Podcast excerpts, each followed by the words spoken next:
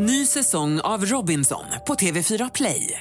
Hetta, storm, hunger. Det har hela tiden varit en kamp. Nu är det blod och tårar. Fan händer just nu. Det. är Detta är inte okej. Robinson 2024, nu fucking kör vi! Streama söndag på TV4 Play. Sånt är livet, sånt är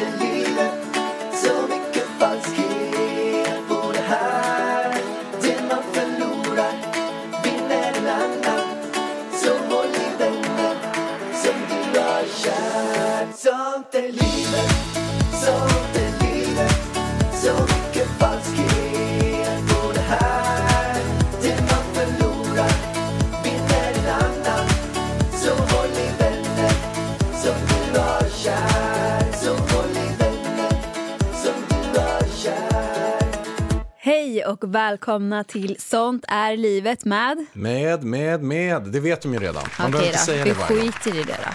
Ja. Hej och välkomna. Men du, vi har ändå sett fram emot att vara här. Du har pratat typ hela veckan om att gud vad jag längtar till att spela in ett nytt poddavsnitt. Men jag tycker det är så himla roligt att podda. Verkligen, tycker inte du det? Jag tycker det är svinkul och vi har fått så sjukt bra respons. Alltså tack snälla alla ni för alla fina ord om podden. Och till alla er som prenumererar och till alla er som inte prenumererar tycker jag ska prenumerera nu. Men vet du vad det sjukaste är? Nej. Jag har haft Framgångspodden i tre år. Mm. Jag har fått runt 1100 omdömen. Mm. Vi slog det på en vecka.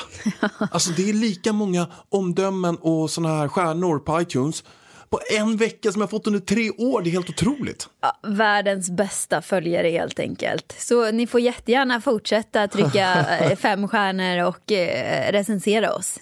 Inne på iTunes. Men du Vargen, det har ju hänt en incident i veckan som jag vet inte om jag ska gråta över, skratta eller bara, men den är så jävla Ja, jag pinsam. kan ju säga att jag skrattar bara och det här är så typiskt dig. ja, det här är Att så det här sjukt. händer. Alltså vi ligger och sover. Jaha, jag, okej du vill berätta Jag själv kan här. berätta. Ja, han bara Vi- stoppar mig från att berätta här nu. Vi Okej, ligger kör. och sover. Natten innan har jag vaknat upp och känt så här att fan mitt öra, jag har lite ont i mitt öra. Och då vaknar jag så här tre på natten och någonstans bara, nej, jag har en tumör i hjärnan som håller på att växa ut genom örat. Jag går upp, pillar mig lite grann i örat och sen så bara, nej, jag måste typ åka till sjukhus. Men, nej, det kan jag inte göra. Så går jag och lägger mig. Tre på natten alltså natten efter, vaknade upp igen och bara, nej, jag har en tumör i min hjärna som håller på att växa ut ur mitt öra. Jag ser Ida ligga och sova bredvid och jag ställer mig upp, tar mobilen och säger, nej det är allvar, nu är det allvar. Bokar en Uber, slänger på mig kläder snabbt som fan, den kommer på tre minuter, åker in till akuten, kommer dit, utanför akuten ser jag att de har precis släpat in en person som på något sätt, det är helt stört för att det var liksom en gånger en meter blod utanför. Det var helt stört. Jag kommer in, någon som skriker där inne, kanske 30 pers. Jag kommer dit in, börjar redan då fatta att vad fan, jag kanske inte skulle åkt hit. De, när jag kommer in så ropar de till mig, ah, kom här, sätt dig här. Det tystnar där inne. Och då, då så liksom, såg jag så här blod där inne där de har släpat in någon. Någon som satt och skrek, sen blir det knäpptyst. De bara, ja, vad har du för problem? Vad behöver du akut hjälp med? Jag var inne på akuten på Södersjukhuset. Jag bara, nej men jag, jag har lite, lite ont i, i örat. Och de bara, nej men du, du får nog eh, Boka vanlig tid. boka en vanlig tid. Så jag tar en Uber fyra på morgonen, har gått en timme, åker hem. Nej men alltså det här är så typiskt dig så att jag orkar inte ens. Alltså, jag kommer ihåg att jag, jag kissar ju typ sju gånger per natt nu när jag är gravid. Så jag gick upp någonstans, kanske 5.30 eller någonting och så ser jag så här att det lyser i garderoben, det lyser i köket, dina garderobsdörrar står öppna och det lyser ur dem. Men jag bara, vad fan har Alex gjort uppe i natt och letat i garderoben? Och så kommer jag tillbaka och så ligger du där i sängen och sover. Jag bara, vad är det som har skett? Eh, sen somnar jag om och sen så berättar ju du det här när du vaknar. Men det är så typiskt dig att åka in till akuten för en sån här grej. Du måste ju ha någon slags av hypokondri eller någonting. För Ja, jag vet jag, vet ju exakt vad det här är. För att jag, jag klämde en finne i ditt öra typ två dagar innan och den har ju blivit inflammerad. Det Alltså, det är ju, och jag sa till dig, det är ingen öroninflammation eller någonting. Du har ju bara ont i, det är din, det är din hud som har blivit inflammerad Ja, där. det var säkert en jävla... Och du ska ju lyssna på mig när jag men- säger det. Och det är ju inte riktigt slut där än, för de sa ju till en boka tid hos din husläkare istället. Så jag kom hem, jag insåg att nej, eventuellt är det inte tumör som växer ur min hjärna ut ur örat. Men jag bokar ändå tid hos min husläkare. Boka tid där, kommer dit. Och vet du vad de skriver ut till mig? Nej. Örondroppar! Inte det typ bara vatten och salt? Jo, det är typ vatten och salt, destillerat vatten med salt typ. Så de ska ut örondroppar som jag inte har valt att hämta ut. De säger till mig, du Alexander, du behöver nog inte vara orolig. Det här, det här kommer att gå över. Mm. Alltså jäkla pinsamt ändå. Alltså. Jag har någon hypokondri, är jag lite hypokondriker? Ja, det är det. För att du är ju... Alltså jag har inte varit... Nu har jag varit hos barnmorskan. Men för min egen skull har ju inte jag varit hos läkaren på kanske tio år, typ. Alltså på riktigt. Nej, men sju år i alla fall. Jag tror jag var där senast när jag hade astmahosta och skulle få utskriven astmamedicin. Men det var typ senaste gången jag sökte för någonting. Men alltså du är ju, du har ju för fan frikort. Ja, jag har frikort. Och du är ju du är ju inte sjuk någonsin. Ja, men jag tror ju att jag är sjuk. Ja, men du, alltså, får du en liten förkylning då är ju du hos läkaren typ fem gånger. Ja, det finns viss Men risk. för en vanlig förkylning. Nej, men förkylning ja, men alltså dit för. sist gång vi var sjuka, vi blir ganska sällan sjuka, ta i det. Men då var, hade, låg jag typ där med feber, så du klagar ju så mycket. Jag klagar inte en enda gång. Du visste inte ens om att jag var sjuk. Du visste inte ens om att jag hade feber. Men jag hade ju stenkoll på att du både hade ont i halsen och feber och allt vad det nu var. Men jag lovar dig, jag var exakt lika sjuk. Ja, Det är någonting med så här man cold alltså. ja, Killar är är, lite klenare helt enkelt. Så är det. Ja. Tjejer är lite coolare, Precis. lite ballare, Girl lite power. grymmare. Woo! Ja. ja men fint. Du är frisk nu i alla fall. Du mår Nu- bra. Det gick över efter en dag eller? Det gick över för en dag och jag har inte hämtat ut mina, mitt öronvatten. Eller öronproppar eller vad fan det heter. Nej. Jag tänkte nästan det. Men mer saker som har hänt i veckan. Det är ju att vi har faktiskt gästat Malou. Det är ju så kul. Ja, det är så himla roligt. Så stört kul var det faktiskt. Jag var Ja. lite nervös. Ja, men alltså jag, ja, lite innan. För att det blir alltid så här, vi, vi skulle prata om integritet. Eh, och journalister kan ju ofta ställa lite jobbiga frågor så man vet ju aldrig hur det ska gå i direktsändning. Alltså, man vet ju inte om man är där för att de vill sätta dit den och att det ska bli liksom en liten debatt eller om man bara är där för att det ska vara jättekul och trevligt. Eh, så lite var jag nervös över vad jag skulle svara och lite för att min hjärna är inte lika snabb som i vanliga fall. Eh, och vissa dagar kan den vara lite trögare än eh, ja, vanligt. Alltså, Men hon någon försökte ju sätta dit oss. Ja, men det gjorde gånger. Typ två, tre gånger försökte hon att sätta dit. Men hon var snäll. För exempelvis i början tar vi. Då försökte hon få ut hur mycket pengar vi tjänar på våra sociala mediekanaler. Ja. Hon la upp det på så här sätt att ja men ni är en, några av Sveriges största influencers så ni tjänar ju multum med pengar. Hur mycket pengar tjänar ni? Bara första frågan. Ja, nej, hon sa ju, är, ni rika? Jag bara, men vad, alltså, vad är ens definitionen på rik? Jag menar, jämför man med någon som är riktigt jävla snuskigt rik, då är vi ju absolut inte... Alltså, vad svarar man på den frågan? Hur vet man, Alltså, vad är ens rik? Vi är ju inte rika jämfört med exempelvis Henrik Ekdahl Persson som vi var nere och besökte i Marbella som hade alltså en, ett en hus på, på, för 150 miljoner Mm. och hade en båt för 100 miljoner. Nej, men det är klart vi inte är rika, men, men, det man, men om man kollar på i Sverige så, så alltså svaret är ändå ja, vi, vi har- är rika. Alltså rik, jag tycker vi är väl, vi har väl bra med pengar typ. Men skitsamma. Det, vi, du svarade bra på den frågan i alla Jag fall. svarade tycker bra på men hon försökte sätta dit oss och försöka få exakt hur mycket vi tjänar. Sen är det som så här, för att ändå och, och förtydliga, att jag cyklar runt på min cykel, du går runt överallt, så att vi är ju inga förbrukare. Det är vi ju inte. Vi spenderar ju inte Nej, mycket pengar. Du är ju extremt, Jag köper ingenting till mig själv nästan. nej, de Jag- sakerna som, som du unnar dig, det är ju typ de som jag har köpt till dig. Jag vet. Eh, Jag, jag, jag får dåligt samvete om jag ska gå runt och köpa massa dyra saker. Du köpte ett par strumpor till mig i födelsedagspresent, du hade ju ångest en vecka efter att du hade lagt 79 Nej, kronor på nu tycker jag att du är elak för att jag gillar hellre att lägga pengar på andra än på mig själv. På födelsedagspresenter till andra kan jag lägga lite mer pengar.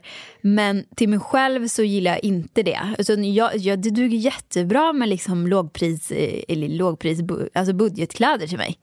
För att jag tröttnar ändå på den här tröjan. Och så ger jag bort den eller skänker den till eh, Stadsmissionen eller något annat ställe. Och så köper jag en ny. Jag tycker det är ett, det är ett bra upplägg. Och jag har ju till och med haft så gamla dåliga kläder på mig att du har gått och slängt mina kläder i smyg. För att jag typ har min, exempelvis min favoritfleecetröja, Ja, grön, som jag hade som tills, från gymnasiet som du slängde. Den försvann bara för något år sedan. Ja, men så här är det. Eh, Du är en sparare. Du hade ju kvar kläder från gymnasiet, typ för två år sedan. Var det två år sedan jag slängde den? Ja, jag vet och då, inte, men jag gjorde då en är det typ hemska så här grej. 20 år sedan du slutade gymnasiet, men i alla fall 12. 12 år sedan du slutade gymnasiet. Och nej, jag tror inte du hade den där på gymnasiet, för den var för det första typ 20 centimeter för kort i armarna. Och ungefär 10 centimeter för kort i magen. Den var ju så och härlig. jätteurtvättad gammal fleecetröja. Du kan inte gå runt med den fleecetröjan. Alltså, du, skulle vi skänka den till Stadsmissionen skulle de inte ens ta emot den. Det är ju en, det är en känsla i den. Det, man, man gillar den, man har haft den länge, man gillar den. Man, det, det är någon sån här snodd Och så i hade magen du också. så här Dolce Gabbana jeans som, alltså du, när du skulle testa dem, din rumpa fick inte plats, inte ens hälften av rumpan fick plats men i det var jeansen. låg krage Och så på dem, var om det såna här utsvängda jeans, alltså låg Men det där krage. är ju trender. Det Nej, går ju så här snälla. utsvängd, insvängd. Du hade inte haft, inte så stor alltså, roll. Vi har varit uppe i sju år, du hade inte ens haft på dem en enda gång. Det betyder att då ger man bort dem. Men när jag köpte dem för typ, då hade jag ändå, jag kanske la 1500 spänn på dem. Jag tycker det är sjukt mycket pengar. Då kan man inte bara slänga grejer. Nej men du kan ju skänka bort dem Jo, till någon de inte passar på. Jo, men jag tyckte väl att de eventuellt passade på mig. Nej men det gjorde de inte ser du. Då hade du ju använt dem. Ja. Men hur som haver, det var jävligt kul att vara med Malou. Hon Ja. försökte sätta dit oss flera gånger. Ja, men, Men- hallå, nu tycker jag Malou var världens trevligaste. Jag hade en jättetrevlig stund med Malou. Eh, alltså hon var ju så gullig. Men Jättesnäll. visst, hon försökte ju. eh, Hon ville ju få fram lite. Men Grej- du svarade ju så flummigt på, den här, på alla frågorna. Jag svarar så politiskt på frågorna. Politiskt, vad var det du svarade på Rik? Jag svarade du, så här. du svarade, har man en liten podd, då tjänar man mindre pengar. Har man en större podd, då tjänar man mer pengar. Ja, det är väl, det är väl extremt politiskt och extremt rätt. Och sen Ja. gav jag exempel, hon frågade också hur tjänar man pengar? Men då sa jag exempelvis så, så här att om det är så att jag älskar att borsta tänderna så kan Mm. man ta in en tandkräm. Så pratar jag om hur bra den här tandkrämen är när man borstar tänderna. Det är också ett halvflummigt svar, men det är också extremt tydligt. Ja, det är väl så det går till. Ja, Så det var väl väldigt tydligt och bra. Ja, jag tyckte i alla fall att det var jättekul hos Malou. det tycker jag också. Men Alexander, nu kommer det hända något stort för dig alldeles snart. Och jag och lilla Mini i magen är väldigt, väldigt stolta över det som kommer ske för dig nu alldeles snart. Berätta, vad är det? är väl nu i veckan till och med Mm, exakt. som eh, du redan har för... Eh, ja, berätta. Ja, men det är nämligen som så här att jag har ju suttit och skrivit på en bok ett år som har tagit så mycket tid, varit så himla roligt. Jag har gråtit, jag har skrattat, jag tyckte det var kul, jag tyckte det var jobbigt, men nu släpps nämligen verket av Framgångsboken. Yay! Och jag har läst den och den är superbra och jag tycker alla ska gå in och förboka, förboka boken. Exakt, man kan förbeställa den nu, inte förboka vargen. Nej, man, okej. man kan förbeställa den och den släpps 2 maj. Men de som förbeställer den nu får nämligen också att jag signerar den. Och det är inte pjåkigt, så får man ett av de första exen också. Mm. Så att de 10 000 första som, som beställer den kommer att få den signerad. Vilket jag faktiskt har lite ångest över. För jag frågade dem där, men du om jag ska signera 10 000 böcker, hur lång tid tar det? Och då har man tydligen en person som bara ger en bok hela tiden till en. Som slår upp rätt sida och ger en bok. Man har två sådana till och med. Så att man skriver supersnabbt. Men ändå tar det fem dagar. Det tar runt liksom 50-60 timmar att eh, bara signera alla böckerna. Men det ska bli Ja, svinhäftigt. Det är alltså det. de absolut bästa tipsen, råden från fram, Framgångspodden, de här 170 stycken som jag har träffat, Framgångsboken. Så jag kan göra så här, jag kan länka i det här avsnittet, sen finns det även på min Instagram du kan hitta. Men det är alltså, gå in på .se, sök på framgångsboken så kan du få beställa den. Den är riktigt, riktigt grym. Och de 10 000 första får det signerat. Hipp hipp hurra! Och eh, ingen är gladare än jag att du är klar med boken. Äntligen kan, du få, kan jag få umgås med min eh, kära älskade pojkvän. Eller kanske till och Eller med till och med ma- man. man eller maka. Make. Maka är du. Ma make är du. Och jag är maka. I, ja, när ni lyssnar på podden så är vi förhoppningsvis man och hustru för att vi gifter oss på lördag. Frågan är om du kommer säga ja. Det får vi se. Jag kanske springer därifrån. Vem vet? Rymmer. Kom, jag kommer inte ställa mig på knä igen va? Det gjorde jag ju i... Nej, men det är ju bara när man friar. Ja, ja, nej, du ska inte... du kan få ställa dig på knä igen om du Men är det inte den här eh, eh, alltså prästsnubben som kommer att fråga någon fråga? Frågan till oss båda, för jag frågar inget till dig Men nu. snälla hjärtat, vi har varit på så många bröllop. Har du någonsin sett någon gå ner på knä inne i kyrkan? Nej, det har jag inte. Men vi är inte i kyrkan. Nej, men jag, alltså stadshuset ska vi ju gifta oss i. Vi kan väl ta hur allting ska gå till för att det är väldigt många som har frågat eh, om bröllopet, hur vi lägger upp det. Eh, och jag vet att det är väldigt många som kanske inte vill ha det här superstora och jättedyra bröllopet. Eh, och jag personligen har aldrig drömt om ett stort drömbröllop med massa vit fluff överallt och typ 300 gäster. Utan jag gillar inte att stå i centrum. Det gör jag inte. Eh, och eh, jag vill bara gifta mig med de absolut närmsta och det är det vi ska göra nu. Du vill gifta dig med mig, inte med de absolut närmsta. Nej, jag vill, jag vill gifta mig med dig. Och de närmsta och- pojkvännerna. Precis, och de tio närmsta pojkvännerna som jag har. Några reserv. Den Ja, funkar ifall inte. det inte funkar med Pallan dig så kan jag byta. längre. Skifta. Ja, men planen då för bröllopet. Du har ju ringt och bokat. Berätta hur det gick till, för jag vet ju inte det. hur du Ett bokade. vanligt bröllop som jag och Ida satt och funderade på. Och Ida är också väldigt ekonomisk. Jag får ändå säga att jag är det också. Så att man kan säga som så här. Man brukar bjuda 150 gäster kanske. Vi säger att det är standard.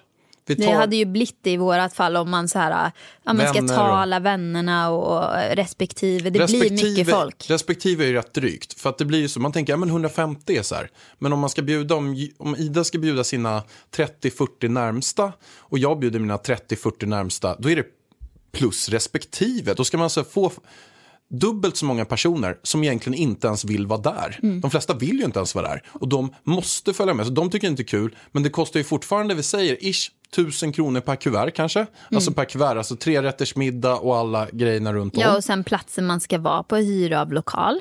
Verkligen. Och sen kanske man ska göra något typ av kul som händer. Man kanske ska ha ett band som vissa vill ha som spelar lite grann. Då kostar de pengar. Och sen är det ju att smycka de här.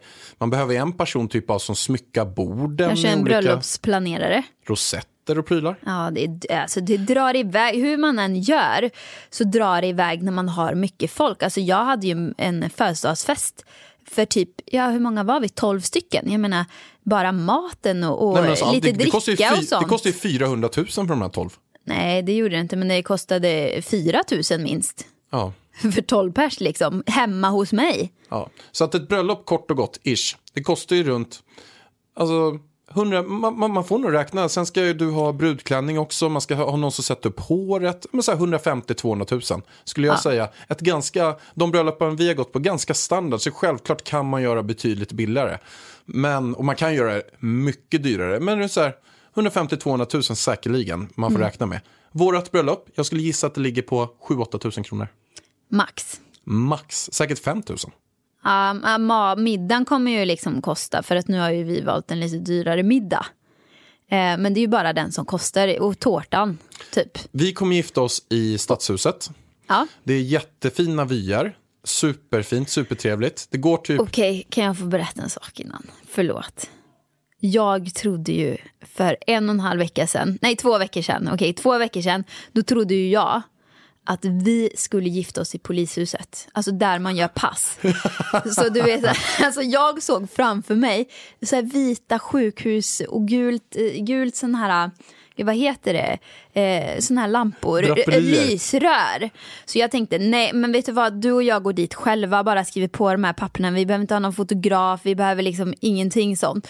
Utan vi, vi bara, vi, vi går dit, skriver på de här papperna och sen går vi hem och så firar vi. Fast det är ju Men så sen- roligt. Du trodde vi skulle gifta oss i polishuset. Ja, men sen för två veckor sedan, alla bara, "Ah, men det kan ju vara jättefint med sådana där äh, vigslar och eh, det är klart du måste ha brudklänning. Jag bara, äh. Men sen fick jag ju reda på och se bilder, det är ju stadshuset, det är ju superfint. Jättefint. Så nu har jag faktiskt bokat en brudklänning och allting. Ja, men alltså, det här är ju lite stört. Men vi gifter oss i Stadshuset. Vi kommer gå dit. Det tar ungefär typ 10 minuter ceremonin. Man står ett gäng på kö, så går man in till ett superfint ställe. Eh, går dit och får höra de här fina, tager du denna, la la la la la. Och sen så kommer vi också fota där. Så att din kära fotograf Lisa kommer följa med och ta lite fina bilder. Sen så är det din familj och min familj och vi gör lite grejer. Men kort och gott var det så här också att Ida sa till mig, jag bara, vad ska jag på dig för något? Hon bara, äh, men jag tar någonting fint. Och jag har ju ganska mycket fina kostymer. Det har jag verkligen. Men jag har inte steget efter det. Alltså vi pratar smokingar, vi pratar frack. Alla de här, man har en sån här lejonstjärt tänkte jag säga. Men rufs på bröstet. Sådana grejer har inte jag. Och sen ska man ha någon sån här, något så här stort bälte som, som är också. Sen kan man ha en, man kan ha något släp också. Som kille då. Sån här som man ser ut som. Släp? Ja men så här fladdermus-släp som hänger. Och pingvinstjärt typ. Ja, precis. En pingvinstjärt. Typ. Ja. Jag har ju inte de grejerna, men jag har jättefina kostymer. Så då tänkte jag, nej men jag tar någon av dem. Sen kom jag hem en dag. Tio bröllopsklänningar hemma. Som hon väljer på. Och vi pratar inte heller att det är någon så här standardbröllopsklänningar. Vi pratar att det är liksom bröllopsklänningar där varje bröllopsklänning är specialdesignad. Typ 50 till 100, 120 000 kronor gissar jag att de kostar Nej, styck. nej. Det kostar de ju inte. Jag hade ju bröllopsklänningar för Snälla, säkerligen kanske 500 000 till en mille hemma. 10 till, ja. Inte en chans att de ligger på Jo, 10 där. det gör är de. specialdesignade från Ida Sjöstedt och massa olika. ja. De kostar Det är su- 50-70 000 de där. Nej. Nu, nej, nu är du ute och cyklar. Alltså max 20 000 för Men du hade i alla fall klänning. bröllopsklänningar De, för de, kanske- är ju fi, alltså, de, de var ju superfina. Alltså alla klänningarna var superfina. Men jag har ju ett litet problem bara och det är ju min lilla kula på magen. Så att alla fina bröllopsklänningar det passar ju inte riktigt för de delar ju typ av magen för det brukar vara en söm liksom mitt där.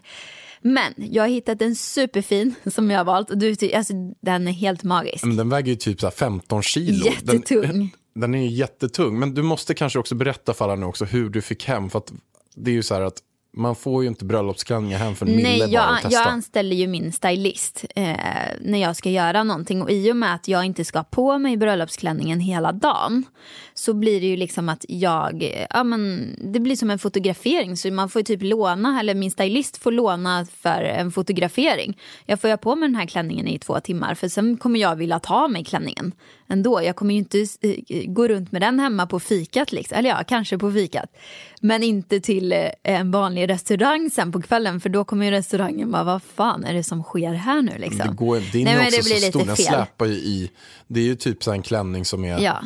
enorm. Nej men så det kan jag verkligen rekommendera om ni har ett sånt bröllop och vill ha en fin klänning så anlita en stylist som fixar fram en fin eh, bröllopsklänning. Då kan man antingen låna eller så kan man hyra. Ja, Det jag gör att, när jag fick reda på det här, att jag hyr en smoking till mig nu som är väldigt fin. Eh, Så att, ja, så gör jag för att lösa den här situationen. Jag fick lite halv panik för att när du står där med ett släp som kanske är typ 15 meter långt som dras bakom och du Nej, kommer men, behöva nej, ta typ två marskalkar som bär alltså det nu där. kommer din eh, överdrivna, dina, dina kryddningar, det är inte ens 30 procent. Jag har inget släp på min klänning ens. Men Den är ju så stor, Ja men den, är släpar ju jätte, jättefin klänning från By Mylina med såna här påsydda blommor över hela klänningen. Så det är 3D-blommor över, det är därför den är så tung. Ja, jättefin var den. Ja den är Helt magisk. Men det kommer i alla fall bli skithäftigt. Och Ja men nu, fortsätt med planeringen.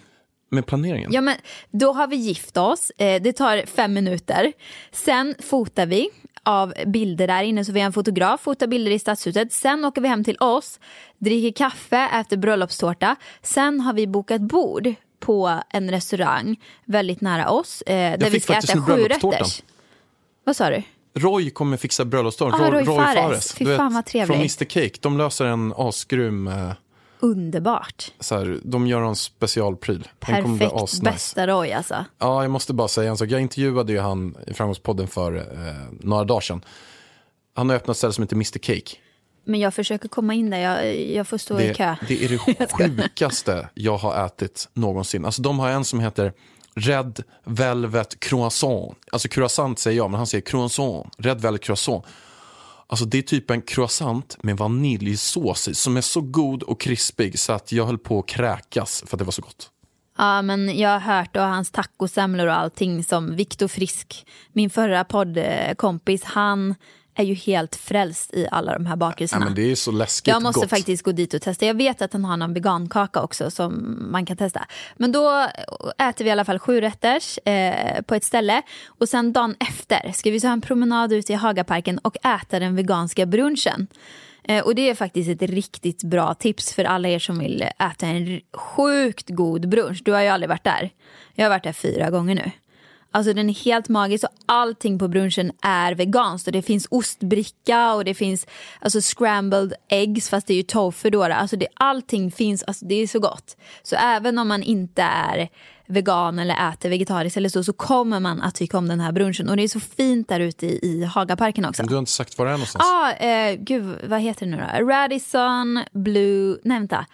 Radisson Royal Park. Ja. Radisson i Hagaparken i alla fall. Precis, googla. Men det är också, några i vårt närmsta gäng har hört av sig och sagt att shit, det här var bland det smartaste bröllopet jag någonsin hört av. För att det blir superfint, vi kommer ta jättefina bilder, superfina minnen. Vi är med många av de närmsta, inte våra absolut närmsta vänner, men då har vi planerat att vi kanske gör någon fest om ett år, eventuellt, som vi vet också innerst inne inte kommer bli av. Men vi, vi har i alla fall tänkt att kanske göra det. Jag tycker i och för sig jäkligt skönt att slippa svensexan för jag vet att mina, mitt kompisgäng skulle typ mörda mig. ska Jag gillar inte såna där överraskningar. Alltså jag hade mått så psykiskt dåligt av att veta att de kommer att hämta mig någon gång när jag inte har kontrollen. Nej, vet du vad, möhippa det är ingenting för mig. Nej, det är ingenting för dig. Så att det här upplägget är i alla fall riktigt smart, för vi slipper också all ångest. Vi kommer vara där, ha en budget på liksom 5-6 tusen spänn som vi kommer spända och ändå kommer det bli supertrevligt och jätte, jättefint. Och sen träffas vi som sagt efter på en fika. Bra upplägg. Men jättebra upplägg och om jag hade haft ett riktigt bröllop då hade jag, jag hade för det första haft väldigt mycket ångest inför för det är så mycket planering också. Det är inte bara pengar som går ut utan det är hur mycket tid som helst för planering, så mycket som kan gå fel. Eh, man har så hög press på sig. Alltså när jag är på bröllop, jag hinner ju knappt prata med brudparet. De hinner ju, de hinner ju bara säga något ord till varje person för att det så många där. Så det här blir ju väldigt intimt och trevligt och man kan umgås. Och sen är, sen är det så också på bröllop att, som man också kan ha i åtanke, det är den liksom bistra sanningen. Men hälften Bistra? av alla de som är på bröllopet vill inte vara där. Och då har man ändå spändat jättemycket pengar på dem. Alla de som är bihang, de vill inte vara där. De gör det för att vara schyssta mot sin partner eller den man går dit med. Ja, alltså... Så det är kul för hälften, tråkigt för hälften. Ja, det, det kan väl vara kul eh, om det är någon riktigt nära person. Men det är ju mycket väntan och sådär på vanliga bröllop tycker jag. Men du Vargen, Ja, det är nämligen så att det kommit in extremt mycket inputs. Extremt mycket tankar, extremt mycket saker. Så jag har gjort en grej till dig. oj. Jag har gjort en tillfällig programpunkt som är för just det här avsnittet. Ida tänker och filosoferar om snoppar Alltså, ja, precis. Jag tänker väldigt mycket på det här med snoppar. Alltså du tänker på snoppar mer än Nej, vad men- jag kunde tro. Nej, men jag tycker att de är så lustiga, snoppar. Det var ju nämligen så att det första avsnittet vi hade, som ni måste lyssna på, var grymt, så pratade vi om att Ida har en speciell snoppskräck. Hon är liksom Men jag, rädd jag för snoppar. har ju ingen snoppskräck. Det är du som anser att jag har en... Jag tycker det är lustigt med snoppar. Jag är fascinerad mer. Jag har ingen skräck för dem. Men om du förklarar nu dina funderingar kring de här snopparna. Du får free space nu. Mm, nej, men till exempel så är det ju någonting som bara hänger där och som sen helt plötsligt kan bli hårt från en tanke. alltså, jag förstår inte. Och att den här snoppen i vissa fall kan styra en man. Alltså har, har man inget mer i hjärnan höll jag på att säga än att man kan kontrollera sig. Hur menar du? Ja, men vad fan tror du? Vissa män, nu pratar jag inte om dig, men vissa män Ja men ser de en snygg tjej så liksom de kan inte kontrollera sig. De, det enda de vill det är att stoppa den där snoppen i den här tjejen och det finns inget som kan stoppa dem typ. Du har ju berättat förut Varför om... är det så? Varför Du- kan man inte med hjärnan säga nej? Du har ju berättat förut om att du har bland annat varit hemma hos någon snubbe som har legat typ och juckat mot ditt ben Nej, en hel natt. snälla. Jo, men som var så kåt Nej. att den ville bara. Jo, du har sagt det. Jag vet till och med namn, men det kan jag inte säga här. Nej, nu ljuger Ska du. jag säga namn eller? Ja, Nej, jag kan inte säga det här. okej men det är ingen som har legat och juckat på mitt ben. Jo, men en hund då? Vad fan, då hade jag ju sagt till honom.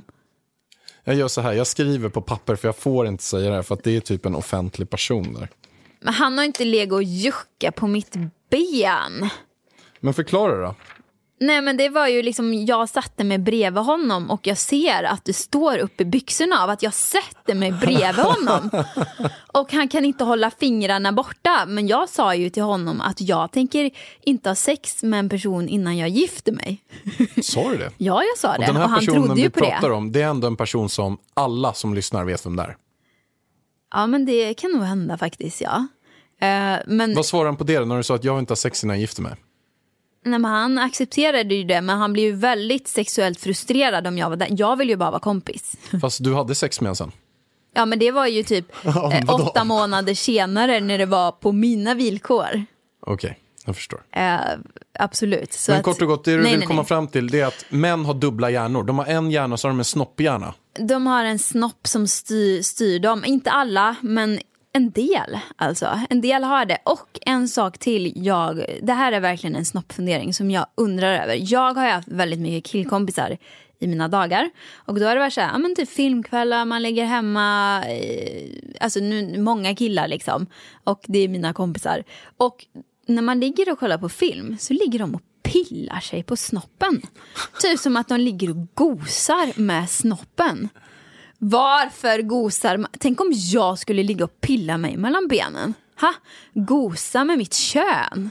Nej men snälla. Du menar alltså att det är många? Som stoppar ner handen i byxan. Så här, de har mjukisbyxor på sig, de är hemmas, lägger sig här på benen, stoppar ner handen, gulligullar med lilla snoppen. Rycker lite eller är det mer att de kramar den? Men jag vet inte vad de gör där nere för jag ser ju inte. Jag vet bara att de har handen på den. De måste tycka det känns tryggt att typ ha handen på snoppen bara. Ja, jag får ju säga som så här, jag gör ju inte det. Nähä. Så att jag, jag kan ju inte säga så. Men om jag ska tänka från deras perspektiv så tror jag att det är så här att det är en typ av trygghet. Att man skyddar sina kulor, om jag säger så, är på något sätt det käraste man har. Och det är trots allt det som har gjort att du och jag ska ha ett barn. Att vi ska ha lilla Mini. Men min enda fundering då, det är liksom, tänker man så här, ja men jag måste tvätta handen nu innan jag gör något annat med den här jävla snopphanden. Ha? Tänker man som kille på det då? Nej, jag tror inte Men det. jag tror inte att folk vet ens att de stoppar ner handen vid snoppen. Det är något som Eller sker det- ofta automatiskt. Alltså, jag vill gärna ha lite feedback från det här. Är det någon mer som liksom känner igen sig i det här? Eller bara jag som har jättekonstiga kompisar? Men vi kan göra så här, vi ber lyssnarna mejla in om de känner igen sig på den här snoppgrejen. Och sen också att eh, vi får lite svar. Varför? Ja, har vi någon läkare här ute? Har vi någon psykolog? Har vi någon som har jobbat med massa eh, män som vet varför man gräver i byxorna efter deras snoppar? Letar man Jag efter skulle den? jättegärna vilja veta på riktigt alltså. Usch. Men du Varn, jag har också en fråga med tanke på det här snopptemat som jag har tänkt på. Och den är väldigt personlig till mig. Jag själv, om man går på storlek så an- anser jag mig själv ha någon typ av medel. Inte det minsta och absolut inte det största. Någon typ av medel, ganska standardsnitt. Okej. Ja, men jag är ju, sizemässigt, är ju jag väldigt stor. Jag väger ju 105 kilo, 1,93. Vi tar då att mitt, mitt kön är medel. Det är liksom medel. Men snittet på en medelkropp som man är ju kanske 1,78 kanske, 1,80. Så att min kropp är large, eller den är XL. Men min penis är medel. Ser inte ut som att jag har en liten snopp då på en stor kropp. Frågar du mig? Du vet att Det är jag inte kan ljuga. Ska jag säga sanningen? Vill du det? Jag vet inte, det beror på svaret. Okej, jag säger sanningen.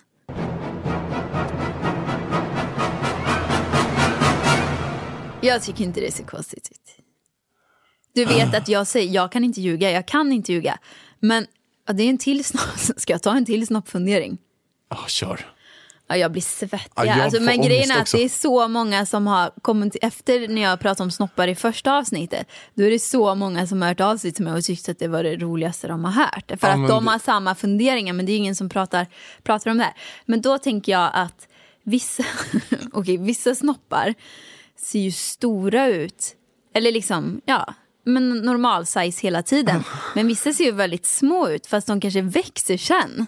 Erigerat tillstånd. De... Ja. Ja men precis, varför är det så då? Varför, de som ser stora ut som kanske bara, ja men de, när de bara hänger och är slaka, de kanske inte växer så mycket i, vad sa du, erigerat? Heter den så? Erigerat tillstånd. Ja, vid erektion. Erektion. Varför det är så att vissa får någon typ av sån här eh, stetoskopliknande variant. Att de är typ två... Stetoskop. Jo, men att de bara... Och sen blir de en riktig så här megabatong. Vänta, Och, vad fan är ett stetoskop? nej, men Är inte det en sån där som läkaren har som lyssnar på magen? nej, det är väl horoskop? Nej, horoskop det är ju, det är ju eh, stjärntecken. Ja, just det. Ja, jag vet inte. Nej, okej. Men det är i alla fall, jag menar ett stetoskop, alltså någonting som i alla fall växlar sig och, och blir större. Du, du, du, du, du, du, du. Hur som haver, det är inte det vi ska gå in på. Varför vissa har det och varför vissa inte Det är har också det. en snoppfundering som, som den här, de här äh, experterna då kan eh, svara på mig till. Jättebra. Ja. Nej men nu tycker jag vi, nej men usch vad mycket snoppgrejer det blev nu. nu. Nu får vi gå vidare. Jag vill bara säga en sak till som har hänt i veckan som både du och jag är väldigt glada över. Och det är att vi har känt lite sparkar från Mini. Ja, Alltså första, jag har ju varit så himla orolig innan. jag har till och med sett den. När man, om man ligger och kollar lite grann på din mage, när den har börjat eh, bli erigerad tänkte jag säga. Men när den här minin har börjat bli lite vild. Som den, nu känns Igår det som... kväll var den sjövild. Ja, men på kvällen kan det vara. När du ligger och kollar på Farmen så känner jag sig väldigt bekväm. När du har käkat lite, kollat på Farmen. Ja, det är fantastiskt underbart härligt tycker jag. Det var bara det jag ville dela med mig av. Och nu är det som så här, vi har fått in så sjukt mycket frågor. Helt galet vad ni har mycket frågor. Så vi kör frågestund. Veckans fråga med Alex och Ida. Då kommer vi till första frågan. Hur äter du, Ida, när du är gravid? Och tar ni några speciella kosttillskott? Ja, det är ju två olika frågor. Jag äter faktiskt som vanligt. Jag hade ju väldigt dålig aptit de första veckorna men jag försökte verkligen hålla mina mattider, äta exakt lika mycket som innan även fast jag mådde dåligt. Och då för er som inte har följt mig, min vanliga kost består av 99% växtbaserad kost eh, som många kallar för vegansk kost. Eh, så att jag har bara fortsatt att äta så. Sen så har jag ju fått vissa cravings. som när vi var i Thailand till exempel. Så fick jag ju sjuk craving på yoghurt. Alltså det var bara en gång så här. Jag måste ha en naturell yoghurt för att socker under den här graviditeten. Jag kräks om jag hör ordet socker typ.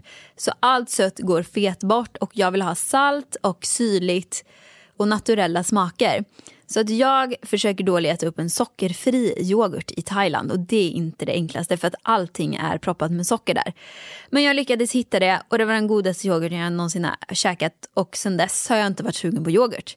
Så att jag äter väl jag äter vegansk kost, men om jag får för mig att jag är supersugen på yoghurt som i Thailand, då äter jag yoghurt och eh, så har jag också fått för mig att jag är sugen på ost, eller fått för mig, jag har varit jävligt sugen på ost.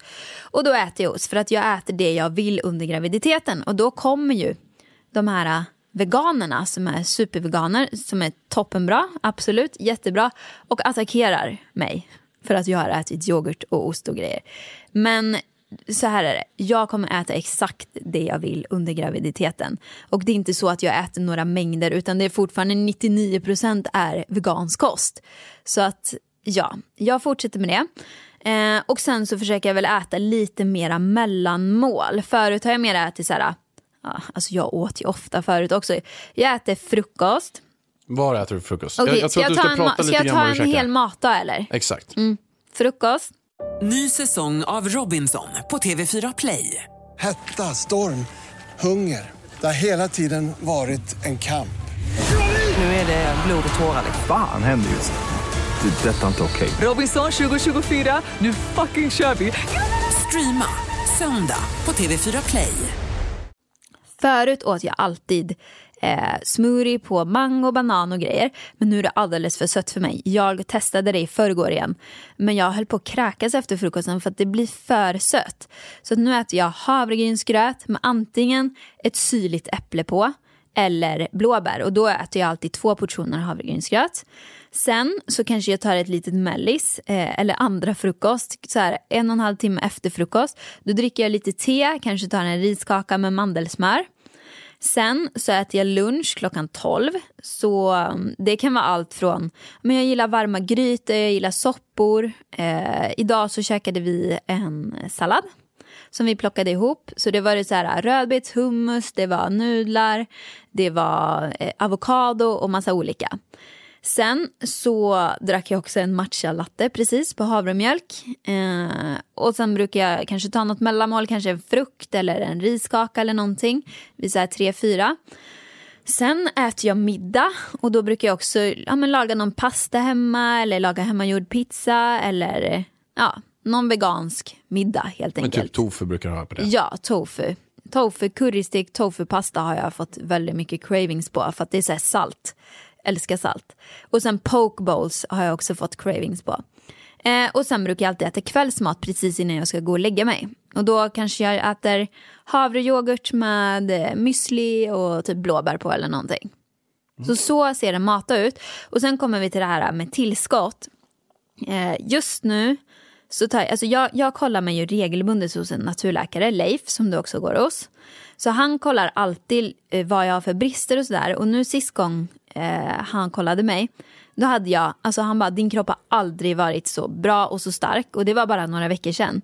Det enda lilla anmärkningen han hade var att jag låg lite lågt på magnesium. Men då ska jag också tillägga att jag tar tillskott varje dag. Så han sa att du behöver bara fortsätta med de här, och det är väldigt basic tillskott som, som de flesta faktiskt kan ta. Det är D-vitamin, det rekommenderar jag eh, de flesta att ta som bor i Sverige och som inte är ute i solen. För att eh, främsta källan är ju solen för D-vitamin och det blir ju inte, tyvärr inte så mycket sol i Sverige. Sen tar jag järn.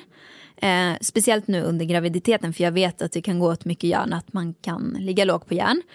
Så jag tar järn, jag tar också C-vitamin för att förbättra upptaget. Eh, sen tar jag folsyra. Och det är faktiskt en grej som man kan tänka på om man försöker att bli gravid. Så är det väldigt bra att börja ta folsyra innan man är gravid. Det gjorde inte jag. Eh, men jag började på samma dag som eh, som jag fick reda på att jag var gravid. Men det är bra att ta det innan för att det är bra för fostrets utveckling. Eh, ja, vad är det mer jag tar? Jag tar B12 såklart eftersom att jag äter en eh, 99% växtbaserad kost. Eh, och sen så tar, gud vad tar jag, det är en, eh, spirulina tar jag lite granna. Och det, jag är så här, min naturläkare säger att det är okej att jag tar klorella och spirulina under graviditeten. För att jag har tagit det så länge min kropp är van med det. Och, alltså, det är de, alltså det är det bästa jag vet. Men jag tar inte lika höga doser som jag brukar ta. Och jag anser inte att klorella och spirulina är tillskott utan det är ju liksom det är sjögräs. Och det innehåller vitaminer, mineraler, proteiner. Alltså det är bra för alla. Jag hörde att eh, spirulina koms på för att man behövde att astronauterna skulle ha någonting nyttigt i rymden som de kunde blanda ut med. Så därför så eh, gjorde man spirulina då och skickade upp det Nej, som men pulver. så här var det ju att eh, de, de skulle skicka upp några till rymden och då behöver de det mest näringsrika livsmedlet, det som man liksom kan överleva på, på bara en sak. Och då var det just spirulina, för så näringsrikt är just spirulina. Jag kör spirulina också, klorella, Mm. eh, D-vitamin, B12, kalcium, Q10 kör jag också. Vad är Q10 Ja, men- bra för? Men det, det är ju väldigt, det här måste, just Q10 och de här måste man kolla med någon att, om man har brist på. Jag vet, det, jag vet inte exakt vad Q10, jag tog det ett tag när jag hade väldigt låg energi. Jag blev väldigt, väldigt pigg av just Q10. Eh, jag vet inte exakt vad det är. Men de tillskotten som jag sa, det är ganska, och magnesium då tar jag också. För det är också, stressar man mycket, tränar man mycket eh, och dricker mycket kaffe och så, så går det åt en hel del magnesium. Och känner man att man typ har ja, men stela leder, stela muskler, får kramp i vader och så, då, då kan det vara magnesiumbrist. Och har man svårt att sova så kan det också vara att man ligger lågt på magnesium. Så att det kan ju vara bra att, att kolla sig då. Och nu, okej, nu, nu kommer reklam för min webbshop. För att jag har en webbshop där som vi säljer massa tillskott på. Så det är bäst att jag säger att köp era tillskott på veloteket.se. För att där har vi tillskott med mycket hög kvalitet, eller hur? Jajamän, the best shit ever. Veloteket.se. Oh yes. Och då hoppar vi vidare till nästa fråga. Alex, om din pappa skulle vilja ta kontakt med dig igen, hur ställer du dig då till den situationen? Kanske har den situationen redan uppstått, hur hanterar du det då? Om inte, finns det efter alla år utrymme att skapa en bättre relation med din pappa eller är alla broar brända? Det är nämligen så att min pappa drog iväg när jag var ett år gammal. Och sen har jag inte haft kontakt med honom tills jag var 23 år. Och då var det så att innan min mormor dog så berättade hon då på sin dödsbädd att jag har en farbror här i Sverige, i Sköndal. Så då fick jag namnet på honom, jag ringde 118 eller den här nummerupplysningen. Ringde honom och sa hej, jag heter Alexander, jag är din brors son. Och sen fick jag kontakt med honom och sökte upp honom. Åkte ner till Australien, träffade honom där, hängde med honom en vecka och sen åkte jag hem och det var när jag var 23. Sen efter det har jag inte typ haft kontakt med honom tills för någon vecka sedan när han såg på Facebook, hörde av någon att du och jag skulle ha barn så skrev han till mig igen. Eh, Så att det är lite grann liksom the short story. För mig har det varit att jag har saknat honom hela tiden. Men jag har också känt att när jag träffade honom där nere så fick jag den här pusselbiten. För det är fortfarande ingen person som har funnits där för mig. Eh, Och då är det ingen person heller som jag känner att jag verkligen behöver nu heller. Så att svaret på frågan är då om, om jag skulle eh, känna att vi kan bygga en relation. Jo, det tror jag. Men också i min eh, bok, exempel så berättar jag mycket om den här situationen i framgångsboken. Och sen så sågar jag också hans beteende väldigt mycket. För jag tycker väl som så här, för nu ska jag bli pappa själv. Att även fast han och min mamma bråkade hur mycket som helst och de kunde inte liksom, umgås med varandra. Så visste han, han ändå att jag fyller 18 år, jag finns någonstans och det ska inte behöva vara jag som söker upp honom. Och det tog till jag var 23-24 år gammal innan jag gjorde det. Och då har jag ändå tänkt på det hela livet. Att det ska inte vara det. Och jag skulle själv inte liksom, agera på det sättet. Så att jag tycker att det var ett jäkligt dåligt stil. Eh, och det, men det finns fortfarande, tiden läker alla sår. Det finns fortfarande läge. Och det kan vara så att han också var omogen och sådär. Så att vi får se om situationen eh, kan förbättras. Skulle du vilja ha liksom regelbunden kontakt med honom igen? Skulle du kunna tänka dig att liksom förlåta eller vad man nu säger? Eller så, här, så att ni verkligen får en, ta upp en bra kontakt igen? Om han skulle försöka. Ja, men det, det skulle jag absolut. Jag tycker att han verkar vara jättehärlig och supergod. Så det skulle jag verkligen göra. Så det är nog inga konstigheter med det. Men jag ser det heller inte som en så himla stor grej. Det är mer det. Han har skrivit lite grann, jag svarar. Jag var nere och hälsade på honom. Det var inte så att jag sprang genom slow motion och hoppade i hans famn och bara oh father, oh father, I missed you. Han bara oh my son. Så att någon sådana grejer är inte. Jag försökte göra en realistisk bild. Vi träffades, vi skakade hand, vi gav varandra kram. Vi pratade vad han har gjort, vi pratade vad jag har gjort. Vi var två stycken som möttes och jag försökte se det för vad det var. Och för min del var det mer så, ah, bra, nu har jag träffat honom, jag har träffat mina kusiner, jag har massa systrar, jag har massa bröder. Jag har ju faktiskt en syrra som heter Ida. Det var så sjukt för vi hade ju precis, vi hade ju träffats i en månad. Eller vi hade varit ihop i en månad när du drog ner till Australien och skulle träffa honom. Det var sju år sedan jag var där. Ja, Ja, du var inte 23, du var typ 25 tror jag. ja 25 blev jag. Ja, precis. Eh, och då kommer du dit ner, då har vi precis träffats och då får du reda på att du har en syster som heter Ida som också är blond faktiskt. Fast din pappa roligt. är ju eh, chilenare. Han kom ju, min pappa är ju en liten chilenare som har typ Lucky Lele med så här krulligt hår. Han hade krulligt hår när han var liten, men nu har han tappat Alltså allt hår. jag hoppas ju att vårt barn får lockigt hår. Så som din pappa. Det hade varit häftigt. Ja, jag såg en bild på din pappa häromdagen. Han hade verkligen lockigt hår. Men du, jag har en fråga till dig. Är det en kille eller tjej vi kommer få? Du, den där frågan har jag fått förr. Och Vad- den där frågan eh, håller vi lite på. För att vi vet ju. För vi vet ju vad det är. Varför säger vi inte? Nej, jag tycker att det, det är bättre att hålla lite på den. Okej, jag säger nu. Det är en La, la, la, la. hen. Ja, Men den, den, den tar vi snart. Det gör vi. Vi kommer berätta det snart. Om ni hade fått välja, vad hade ni valt att ert barn skulle jobba med när hen blir stor? Det har vi aldrig diskuterat. Vi får se om vi har samma tankar. Alltså jag, jag, har redan, jag har redan svarat i min blogg exakt så som jag vill eh, svara på den frågan. Så jag tänker att du kör först för att jag kommer inte ljuga. Då kan du bara gå in och se. Vadå, tro, som att jag skulle Ja ljuga men du eller? kan, du, ja, du kan ändra din uppfattning efter vad jag säger. Ja, jag så jag förstår. vill, för du, ja, jag kan övertala dig ibland. Mm, det, har du, det har du faktiskt Ja, rätt i. så jag vill höra mycket- dig först. det du säger brukar oftast bli så också. Jag skulle vilja att den blir en eh, egenföretagare.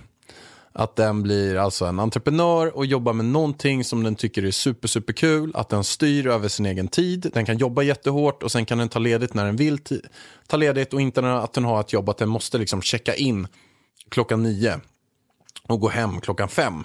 För att det är det största som jag har gjort när jag kom från den typ av jobb till det jag gör idag. Jag jobbar absolut mycket hårdare, men att styra över sin egen tid är helt fantastiskt. Så att jag hoppas att den får den förmånen också. Och vad då det skulle kunna vara, det kan nog vara exakt vad som helst. Jag är väl övertygad om att den här personen, oavsett om det blir en kille eller tjej, kommer vara en riktig charmör. En riktigt härlig person och duktig säljare. Och då är min fråga, är det viktigt att eh, hen tjänar mycket pengar? Nej, det tycker jag inte är viktigt. För jag tycker inte att det är viktigt att jag gör det heller. Jag tycker det viktigaste är att man jobbar med något man tycker är kul. Och jag brukar dra exempel med, på den frågan ibland så här att vi säger att man tar en jätterik bankman och sen tar man en dykare i Thailand. Den här rika bankmannen, den jobbar hur mycket som helst, reser jättemycket, kanske inte hinner med sin familj. Och sen när båda är vid en viss ålder så dör båda två. Vem har haft det bästa livet? Den här dykaren som har levt för dagen, hängt med sin familj i Thailand och haft det mer manjana. Eller den här bankmannen som har hundratals miljoner på kontot. Och då är det ju tveklöst att det är den här dykaren som har levt i Thailand och gjort dens dröm.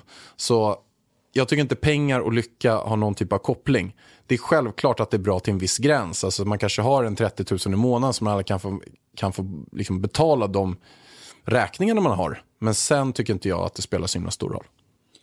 Nej, men det var ett mycket bra svar och jag håller med. För att Eh, för er som inte vet så har ju jag tidigare hållit på med dans eh, och gått utbildning till dansare på Balettakademin och jobbat som dansare. Och mina föräldrar har alltid stöttat mig i mitt val. För jag menar, många föräldrar skulle säkert, om man kommer hem och bara, nej men jag ska, jag ska bli dansare. Och som dansare eh, så tjänar man typ noll och ingenting. Alltså man 30 000, det är, så här, alltså det är så långt ifrån 30 000. Har man tur så kanske man får in så här 15 000 i månaden. Eh, så att man kan betala hyra och lite nudlar typ. Eh, så det var, mina föräldrar har alltid varit så här, men om du vill dansa så stöttar vi dig i det. Eh, och eh, kommer göra allting, alltså inga klagomål överhuvudtaget på att jag inte pluggar vidare till något vettigt liksom enligt dem. Så att jag kommer också alltid stötta mitt barn i att följa sin dröm och göra det hen älskar att göra. För gör man det man älskar så kommer man att må bra och vara lycklig förhoppningsvis. Och till slut också tjäna pengar. Ja, men det är verkligen som du säger. Alltså, gör man det man tycker är kul och har stor passion för, då kommer pengar på köpet. Precis. Det kommer alltid där. Det finns alltid pengar på någonting om man gör det bra och tycker det är väldigt, väldigt kul. Ja, och får vi en, eh, en person som gillar att plugga, vill läsa till läkare eller till jurist eller så, så är det ju klart att vi stöttar det också och inte tvingar henne att bli egen företagare. För det kan ju också vara lite, det har ju sina bak, bakdelar också. Så är det verkligen. Ja. Men du, vilken härlig stund vi har haft. Och verkligen, jag är jätteglad. För er som lyssnar nu, stort tack. Alltså det här betyder jättemycket. Det betyder supermycket för oss att vi kan sitta här ihop, vår relation stärks. Vi får hänga med varandra, både jag och Ida har jättemycket att göra. Så att, att vi sitter så här en gång i veckan betyder mycket för oss. Supermysigt. Tack så jättemycket för att ni lyssnade. Vi hörs nästa vecka. Det gör vi, ha det bäst. Hej då! Så mycket falskhet på det här Det man förlorar vinner en annan Så håll i vänner som du har kär Så håll i vänner som du har kär Ny säsong av Robinson på TV4 Play. Hetta, storm, hunger. Det har hela tiden varit en kamp. Nu är det blod och tårar. liksom. Fan händer just nu. Det. är Detta är inte okej. Robinson 2024, nu fucking kör vi! Streama söndag på TV4 Play.